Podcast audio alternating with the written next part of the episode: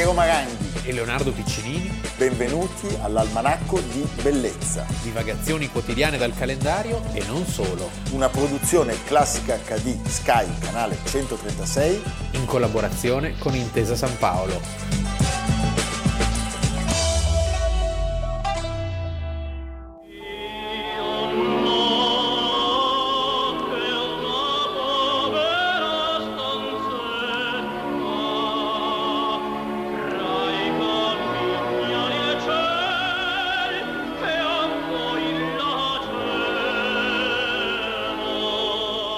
Almanacco di bellezza, primo febbraio 2021. Sono un po' costernato perché mi dicono che abbiamo ascoltato la Bohème, ma io non ho riconosciuto. Non ti risulta? No. No, Leonardo, sai perché? Eh. Perché è la Bohème di Leoncavallo. Mentre noi oggi, primo febbraio 2021, parliamo della Bohème di Giacomo Puccini che esordì a, a Torino, Torino, il primo febbraio del, del 1896. Quindi 125 anniversario. Esatto. Beh, oggi si parte col botto. Eh. Allora ascoltiamo un attimo la Bohème di Puccini.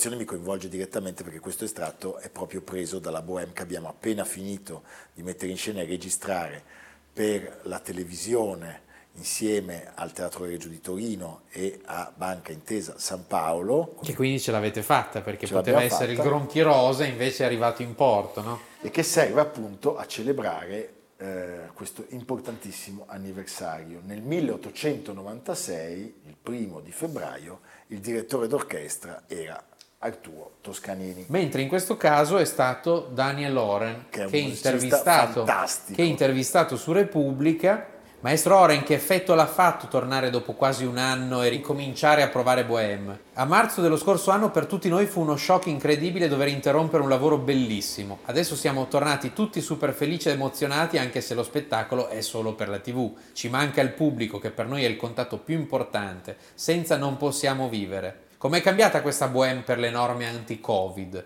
Fiati e percussioni, quindi metà dell'orchestra, sono nella buca che è stata rialzata. L'altra metà, ovvero gli archi, sono in platea dove sono state tolte alcune file di poltrone. La situazione è difficile perché la distanza tra di loro è raddoppiata, fanno fatica a sentirsi, anch'io sono molto più lontano dai cantanti, ma tutti sono stati favolosi e il risultato è ottimo, un vero miracolo. Questa orchestra è migliorata tantissimo rispetto a vent'anni fa. È una grande orchestra, una compagine di grande livello. Evviva! Ecco Leonardo, come andò allora? Fu un buon successo di pubblico la critica scettica. Noi ci domandiamo cosa spinse il Puccini sul pendio deplorevole di questa bohème, scrisse qualcuno. Anche se dobbiamo ricordare... Puccini 38enne. Sì, dopo la prima ci furono un sacco di repliche, tutte sempre stra esaurite, e poi con l'arrivo anche in altri teatri la bohème esplose per diventare una delle opere più amate, più rappresentate e più entusiasmanti della storia del melodramma. Raccontiamo perché siamo partiti da Leoncavallo. Allora, Puccini veniva dal successo di Manon Lescaut, dove uno dei librettisti che l'avevano aiutato a concludere il lavoro era stato proprio Ruggero Leoncavallo. Arrivati a Milano tutte e due per assistere alla prima del Falstaff, si incontrano in un caffè. Puccini dice a Leoncavallo: Ho trovato il soggetto per la mia nuova opera, che è Vide Bohème di Henri de Mourget. E Leoncavallo strabuzza gli occhi e dice: Ma come ci sto lavorando anch'io? Parte una guerra pazzesca. senza esclusione di colpi. Senza esclusione di colpi. Il giorno dopo sul Corriere della Sera esce un articolo, probabilmente prezzolato da, dall'editore di Leoncavallo, che era Sonzogno, che in quel momento era il leader della Scala come impresario, che scrive il maestro Puccini ha annunciato di aver deciso come nuovo soggetto Bohème, ma il maestro Leoncavallo ci sta lavorando da molto più tempo. Puccini non bada come dire, a far sconti e dice ma chi se ne importa? L'importante è vedere chi la farà meglio dei due. Eh, aveva anche ragione. E sappiamo come sarebbe andata a finire. Inizia questa disfida, nella disfida entra anche Masné, che però poi avendo scoperto che ci sono gli altri due italiani si ritira. Basta, troppo affollata questa buona. In questa sfida stravince Puccini, la finisce prima, non riesce a metterla in scena a Milano alla Scala, ma a Torino, con però Arturo Toscanini sul podio, e la sfida è stravinta, Leoncavallo arriverà molto dopo, la prima a Venezia della sua Bohème sarà anche un buon successo, ma poi durante gli anni, come dire, sbaraglierà completamente. Non c'è gara. Non c'è gara, non c'è gara. Eh, io credo che tra le ragioni principali di questa supremazia pucciniana ce ne siano due sostanzialmente. La prima è che Puccini è infinitamente più capace, più dotato di Leoncavallo. La seconda è che Puccini sentiva fortissimamente il tema di Bohème. Lui era stato, se vogliamo, un bohemien. Quando arriva a Milano. Quando arriva a Milano divide, la stanza, la stanza sì, e la minestra sì. con Mascagni. Cioè era stato un artista che aveva vissuto sul crinale.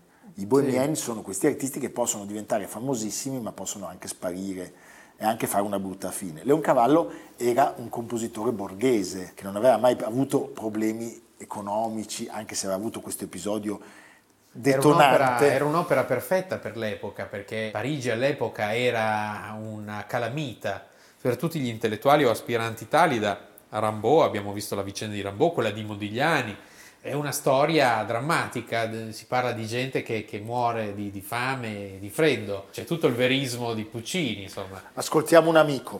Mi ha sempre colpito in Puccini il fatto che era toscano e soprattutto la sua incredibile similitudine nelle fotografie da giovane, niente meno che con il grande pittore dei nudi di Livorno, con Amedeo Modigliani giacche uguali, baffi uguali, pensieri uguali, forse addirittura la medesima attrazione per la caccia.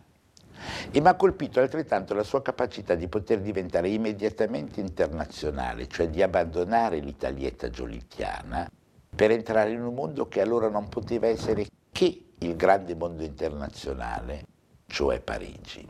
Beh, sentire Filippo è sempre una gioia, ci manca tantissimo. Non c'è dubbio. E, e Parigi è per Puccini una tavolozza meravigliosa, tant'è che Stravinsky e Debussy avranno a dire che la Bohème è un capolavoro assoluto, addirittura Debussy francese dirà che nessuno è stato capace di raccontare Parigi in maniera così bella come ha fatto Puccini. E da allora Parigi e la Bohème, le due storie, la città e, l'opera si sovrappongono perfettamente. La gestazione del, dell'opera fu una gestazione abbastanza fluida, anche se per esempio il quarto atto impegnò molto Puccini, si dice che lo abbia riscritto quattro volte. Arrivato alla fine dell'opera, lui scrisse al suo editore Giulio Ricordi, genio, genio, genio totale. totale. Bellissima la statua che gli hanno dedicato in Piazza della Scala. Scala. Una delle poche belle statue di oggi. Lui scrisse a Ricordi quando questa ragazza per la quale ho tanto lavorato muore, vorrei che uscisse dal mondo meno per sé e un po' più per chi gli ha voluto bene. Insomma, è una creatura stupenda. Tra l'altro ricordiamo che la Bohème ha avuto anche una certa fortuna cinematografica. Sì, ci sono tante le versioni. C'è anche Lillian Gish. Lillian Gish nel 1926, nel film di King Vidor, Lillian Gish è veramente incredibile. È sempre più magra e sempre più pallida e si racconta che il realismo della sua interpretazione fosse tale da illudere Vidor il quale vedendola appunto così emacciata si preoccupò. e, e, e, distrutta per terra pensava che stesse per morire. E poi ricordiamo il 1945 Marcel Herbier nell'87 Luigi Comencini nel 92 anche se non c'è la musica di Puccini clamorosamente però è un film delizioso perché è molto ironico l'autore Vita da Bohème di Aki Kaurismäki sì assolutamente. Però c'è Mozart, ad esempio, cioè, quindi è un'invenzione totale. Va bene, ascoltiamo un po' di Bohème, che fa sempre bene.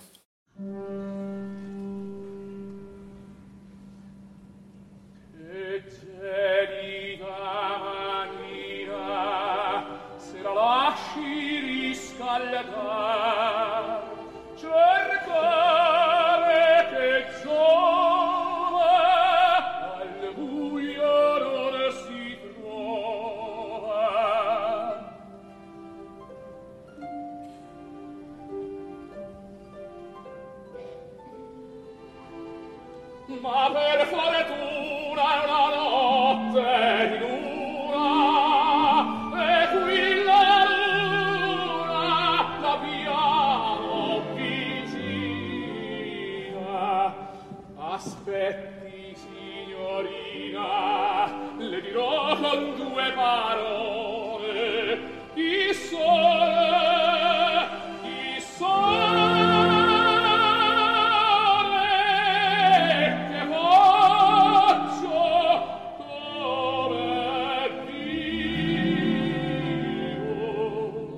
Leonardo, il pubblico di classica ha visto la nostra bohème la Bohème di Puccini, perdonami, eh, con eh, la regia di Paolo Gavazzeni e del sottoscritto e con la straordinaria direzione di Daniel Oren su Classica ieri e l'altro ieri. Chi la volesse vedere invece oggi può collegarsi al sito del Teatro Regio www.teatroregio.torino.it e acquistarla per lo streaming. Senti Leonardo dalla rassegna stampa. Un altro grande direttore eh, qualche, qualche, giorno fa sul Corriere della Sera, che è molto simpatico devo dire, Antonio Pappano, molto generoso e molto umano. Antonio Pappano è tornato a Roma da Londra per dirigere orchestra e coro di Santa Cecilia il virus ci ha costretti a rimodulare la stagione, la passione secondo Matteo non potrò farla perché prevede due piccoli cori accanto all'orchestra che aveva manifestato disagio per la vicinanza fisica con i cantanti che non possono mettere la mascherina. Tanti contratti cancellati, abbiamo dovuto rinunciare a due grandi concerti in Piazza del Popolo con la nonna di Beethoven e la musica di Morricone. A Roma ho sospeso il mio compenso come direttore musicale, per i concerti prendo un cachet molto ridotto e per i train streaming al Covent Garden di Londra ho lavorato gratuitamente. Però io sono felice che a Santa Cecilia si lavori, non me l'aspettavo, vedendo che le cose andavano di male in peggio. Se non si fa squadra si spalanca l'abisso e da noi è esplosa la necessità di sentirsi parte di una comunità, la condivisione, un dato che in musica si dà per scontato, ma è una conquista. Evviva Antonio Pappano, a fra poco. Dopo.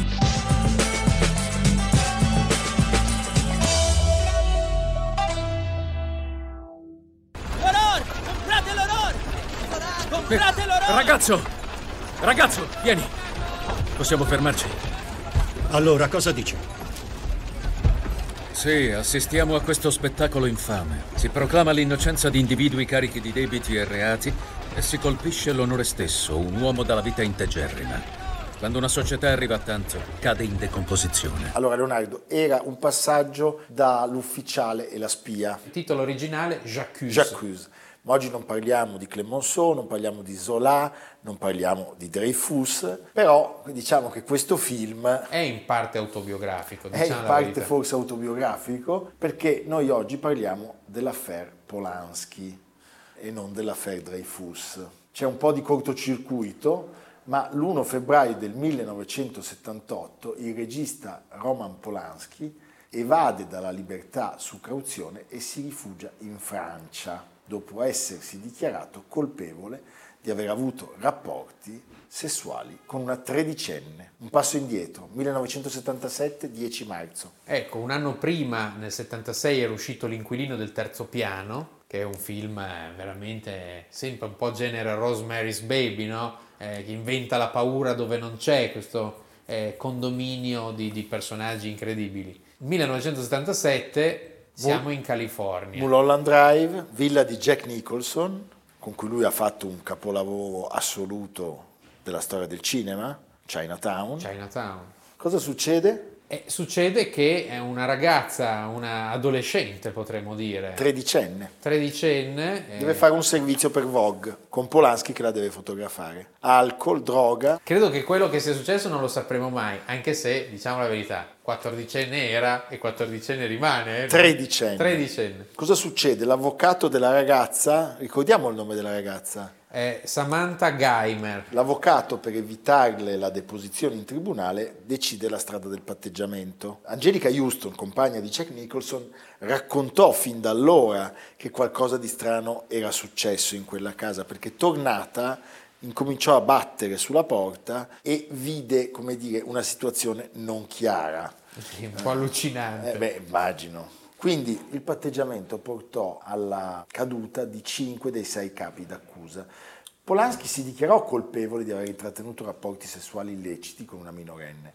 Considerata l'età della vittima, venne prescritta una perizia psichiatrica. Lui avrebbe trascorso 90 giorni di detenzione nella prigione dello stato di Kina, in California, ma dopo soli 42 giorni viene rilasciato perché con la condizionale la pena era stata convertita. Dopo una conversazione col vice procuratore distrettuale, il giudice cambia idea e fa sapere agli avvocati di Polanski che lo vuole in galera. Allora il regista lascia gli Stati Uniti, fugge in Europa, prima in Inghilterra, poi in Francia. One little kiss on those ruby lips, or even on that satin cheek, and I'd drive at a snail's pace. Word of honor. But I don't want to be kissed, sir.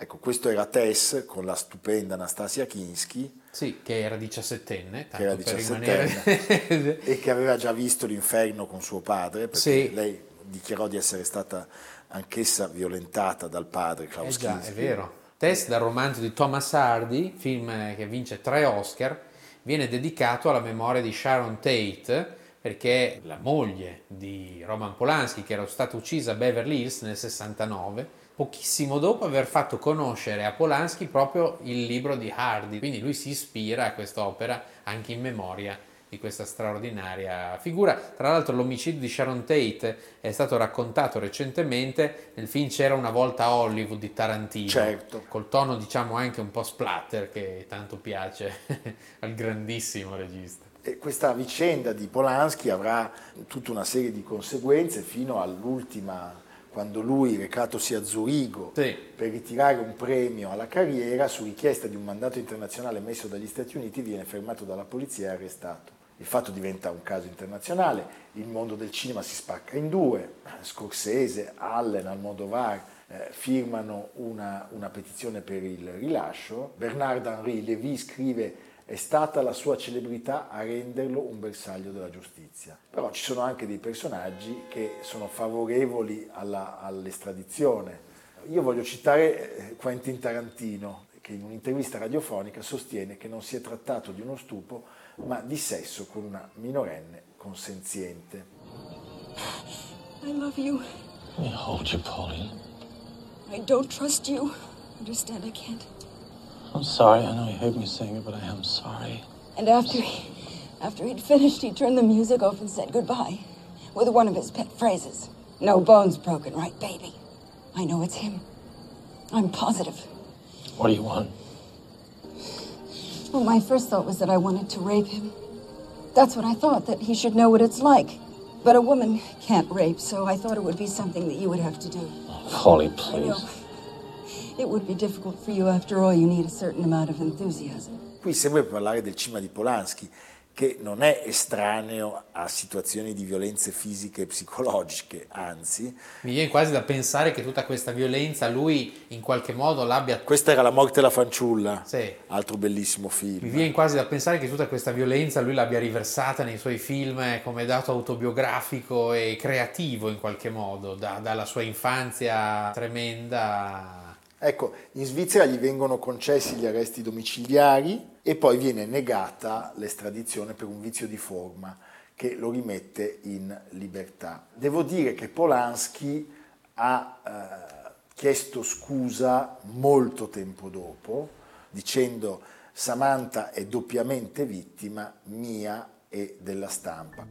I met her at some cocktail party that Marty Ronsoff gave for that film that she made there. I saw there was a really very beautiful young woman, but for the part in the film, I saw somebody entirely different. You know, it was supposed to be a Jewish innkeeper's daughter, and Sharon didn't look like that at all. But Martin Ossoff and his staff were insisting that I should make a film test, and I did. I put a red wig on her, and I realized in the style of that film it was feasible. Lei nel 2017 ha chiesto al Tribunale di Los Angeles l'archiviazione del caso e più volte ha dichiarato di averlo perdonato, cioè dicendo Roman ha fatto un errore terribile ma ha pagato per questo e non credo che sia un pericolo per la società. Voglio ricordare una frase di Polanski. Polanski, ricordiamolo, regista geniale, unico,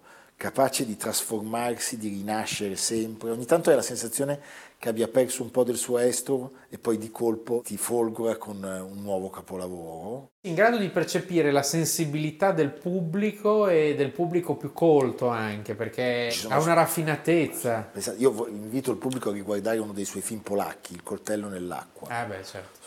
Anche Barcavela, al lago. No, io invece non mi stanco mai di rivedere Rosemary's Baby. Beh, finché fa ancora adesso il, te- il eh. terrore, la paura assoluta. Paura assoluta. Paura assoluta. Ecco, Polanski ebbe a dire la vita è una perpetua violenza, ne so qualcosa, non solo per aver vissuto qualche tempo negli Stati Uniti, ma per essere rimasto profondamente polacco.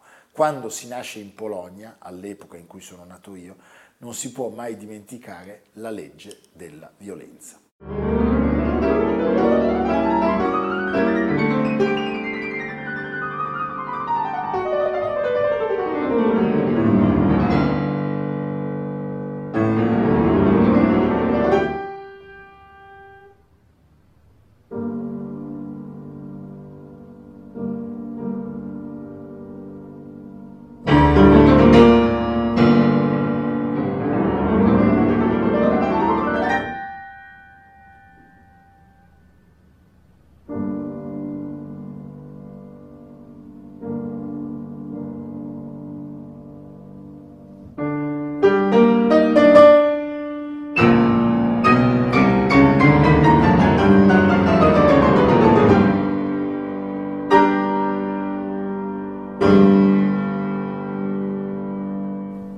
Bene Leonardo, siamo stati molto in Francia, sì. devo dire. Dove ci porti stasera? Agli Uffizi, che molti musei stanno riaprendo. E agli Uffizi c'è in corso una mostra che si intitola Imperatrici Matrone Liberte, quindi una serie di ritratti, circa 30 opere provenienti dalla ricca collezione archeologica del complesso museale, con le splendide sculture di Agrippina Minore, celeberrima madre di Nerone, o Domizia Longina, chiacchierata sposa di Domiziano, perché gli Uffizi, come sai, non sono solo una pinacoteca, sono un museo in qualche modo totale, sono le collezioni di casa Medici. A volte erano anche più ricche, poi sono state divise nei vari musei di natura, di scultura, di, di arti decorative, quindi ne è rimasta poca dell'originale collezione così multiforme.